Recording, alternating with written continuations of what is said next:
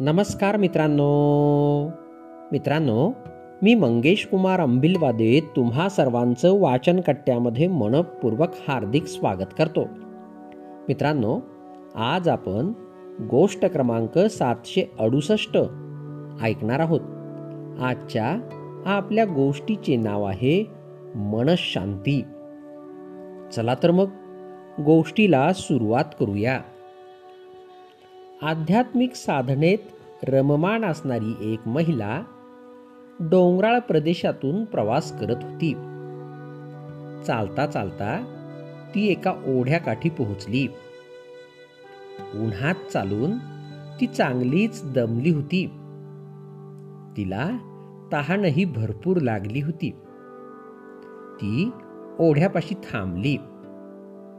गार पाण्याने तिने तोंड धुतले. मस्तपैकी पाणी प्यायली.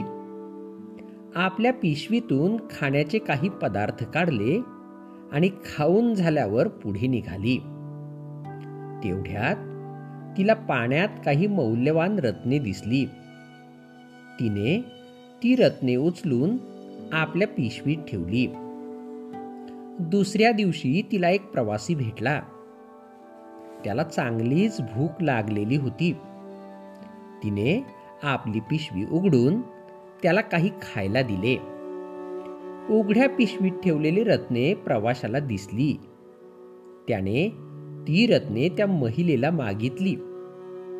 तिने क्षणाचाही विचार न करता सर्व रत्ने त्या प्रवाशाला देऊन टाकली. प्रवासी आनंदून निघून गेला. त्याला माहीत होते की ती रत्ने विकून त्याला इतका पैसा मिळेल की मिळालेल्या पैशात तो त्याचे आयुष्य सुखात घालवू शकेन. पण काही दिवसानंतर तो त्या महिलेच्या शोधार्थ घराच्या बाहेर पडला आणि महिलेचा शोध घेता घेता अचानक परत त्या महिलेला एक दिवस भेटला. भेट झाल्यावर त्याने त्या महिलेला ती सर्व रत्ने परत केली. आणि म्हणाला तुमच्याकडून रत्ने घेतल्यावर अगदी निस्पृहपणे तुम्ही ती रत्ने मला देतानाचा तुमचा चेहरा माझ्या डोळ्यांसमोर सारखा दिसत होता.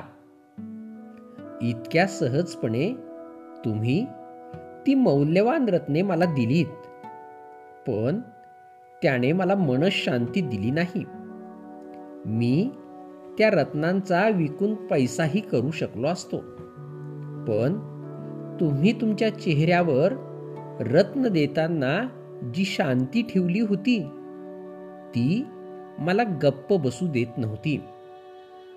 कृपा करून मला या रत्नापासून सुटका द्या आणि तुमच्या आध्यात्मिक अनुभूतीमधून मला शांती मिळवून द्या. गोष्टीचे तात्पर्य. मनशांती मिळवण्यासाठी पैसा उपयोगी पडत नाही. त्यासाठी मन मोठे उदार असावे लागते. तेव्हाच मनशांती मिळते. मित्रांनो ही गोष्ट या ठिकाणी संपली. तुम्हाला गोष्ट आवडली असेल तर तुमच्या परिचितांपर्यंत नक्कीच पोचवा. आणि हो मागील सर्व गोष्टी हव्या तेव्हा ऐकण्यासाठी प्ले स्टोअरवरून वाचनकट्टा ॲप नक्कीच डाउनलोड करा. चला तर मग उद्या पुन्हा भेटूया तुमच्या आवडत्या वाचनकट्ट्यात. तोपर्यंत बाय बाय